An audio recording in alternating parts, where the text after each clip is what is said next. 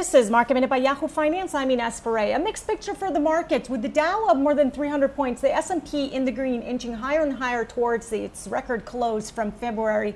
And meanwhile, the Nasdaq under pressure as some big tech names are under pressure today.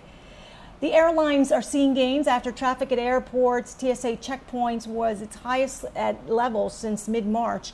Intercontinental Hotels is in green after swinging to a loss. Revenue per available rooms was down 75% in the second quarter. In July, revenue per available room, though, improved to a decline of 58%. Still, travel stocks today in the green. And Mercado Libre, the Latin American e-commerce company, was raised to positive from neutral at Susquehanna with a price target of $1,300. For more Market Minute news, head to yahoofinance.com.